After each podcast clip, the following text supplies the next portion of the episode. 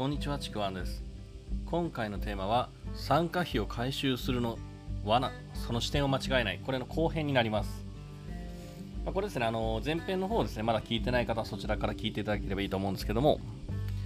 やっぱりこうビジネスを始めたての頃とかってまあ、ビジネスじゃなくてもそうかもしれないんですけども、まあ、コンサルとか、まあ、ノウハウを得るコミュニティとかにお金をかけて参加する、まあ、それはね当然必要なことで誰もが通る道なんですけども、あの、まあ、今回その参加費を回収するという考え方についてやっぱ結構ズレがあるなっていうのを感じていてそれがですね、まあ、ビジネスもそうだし例えば自己啓発でもそうまあ、それでも結果が出ないっていうね、この原因になっているパターンをよく見かけるので、まあ、今回ですね、前編後編としてお伝えしているんですけども、で前編の話ではですね、まあ、参加費の回収、これイコールお金の回収という視点だけで考えていると、こう思考がお金中心になってしまって、すごく視野が狭くなるっていう話をしたんですね。で数ヶ月で回収しようと躍起になって長期的な戦略が取れないとか思ったように利益が出ないとわずか数ヶ月程度で諦めてしまうとか、まあ、こういうパターンに結果が出ないパターンに陥ってしまう可能性が非常に高いという話をしたんですね。でじゃあ参加費の回収をどう考えればいいかについて、まあ、今回お伝えするんですけどもこの回収するものを、まあ、イコールお金ってしてたんですけどもそうじゃなくて回収するものイコールお金だけではなくお金も含めてですねお金だけではなく受け取るものの価値将来受け取る価値そういう考え方をする必要があるんですね。例えば単純にお金だけではなくてそこに例えばコミュニティに参加することで得られるビジネスの経験とか学びとかまたそこで出会う人たちコミュニティなどの仲間だったりとか、まあ、コンサルタントだったりのこのつながりだったりとか、まあ、そういうですねあの価値もあればまたですね、あのー、まあ、いろいろ間接的な価値ってのもたくさんあるんですよ。例えば前回前編で言った物販の例で言うとネットショップですけども例えばこうお店を運営していくことで社会的な信用が得られるっていうこ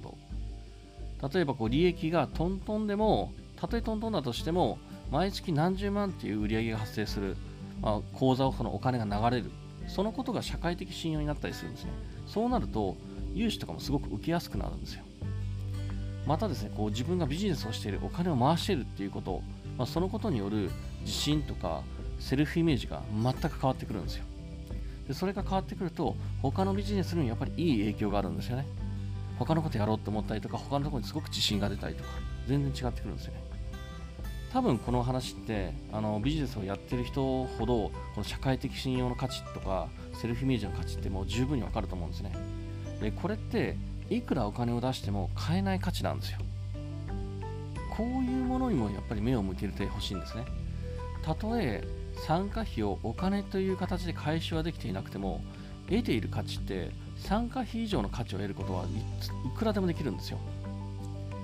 まあ、例えばですね、あと僕が今これやってるこの音声配信もそうなんですけども、実はこれ見えないところで投資もしてるんですね。じゃあ、その投資の、まあ、金額の回収がお金でできたかっていうと、直接は実はできてないんですよね。でも直接ではないけども、音声配信を通して僕のことを知ってくれた人が何か僕のプログラムに参加してくれたりとかですね。他にも今まで接点のなかった人新しく出会う人がこの音声配信を通して新しく受け取ってもらえるようになったりとかですね。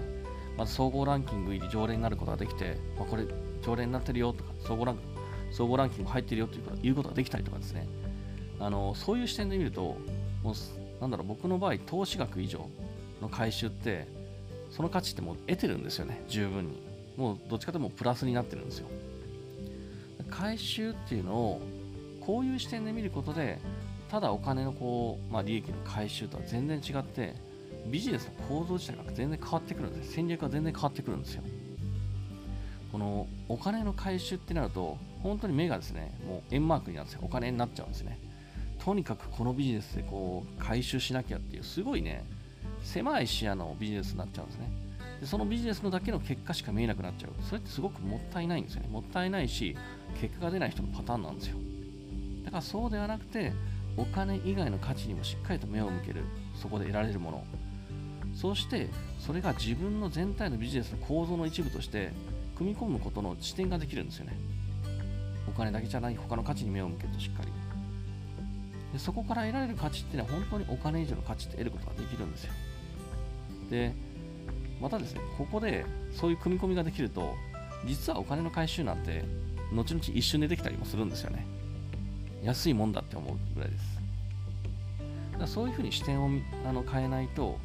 あの変なビジネス構造、まあなんだろう、視野の狭いビジネス構造になったりとか、もうなんか売れない、利益が出ない、売り上げが上がらないっていう、まあ、そんなですね、構造になっちゃうんですよね。で、そして諦めちゃうっていうパターンになってしまうので、だから見るのは視点を変える、お金だけの視点じゃなくて、いろんなそこで得られる価値、たくさんのものあります。そこにちょっと目を向けてください。こう参加費を回収するぞっていう意気込みはですね、まあ、素晴らしいものだと思うんですよ。僕もそうだったし、昔。ただそこにお金だけの価値で測ると視野が狭くて本当に繰り返しになるけど結果が出にくく出にくくなります、まあ、だからこそねお金以外の価値っていうのも視野に入れた回収、まあ、何が得られるのかこれをやることで。そういう価値っていうのをぜひですね意識してみてください、まあ、それで本当にあの全く変わってきますので。というわけで今回の、ね、テーマ、えー、参加費を回収するのは罠その視点を間違えない後編になります。まあね、あの、こちら前編後編、えー、続けて聞いていただければいいかなと思います。もしですね、良ければ、あの、まあ、いいねとか、フォロー、コメントいただければ嬉しいです。また僕のね、あの自己紹介とか、今やってる無料の LINE 講座とかですね、あの説明欄に書いてありますので、そちらの方もぜひお聞きください。では最後までありがとうございました。ちくわんでした。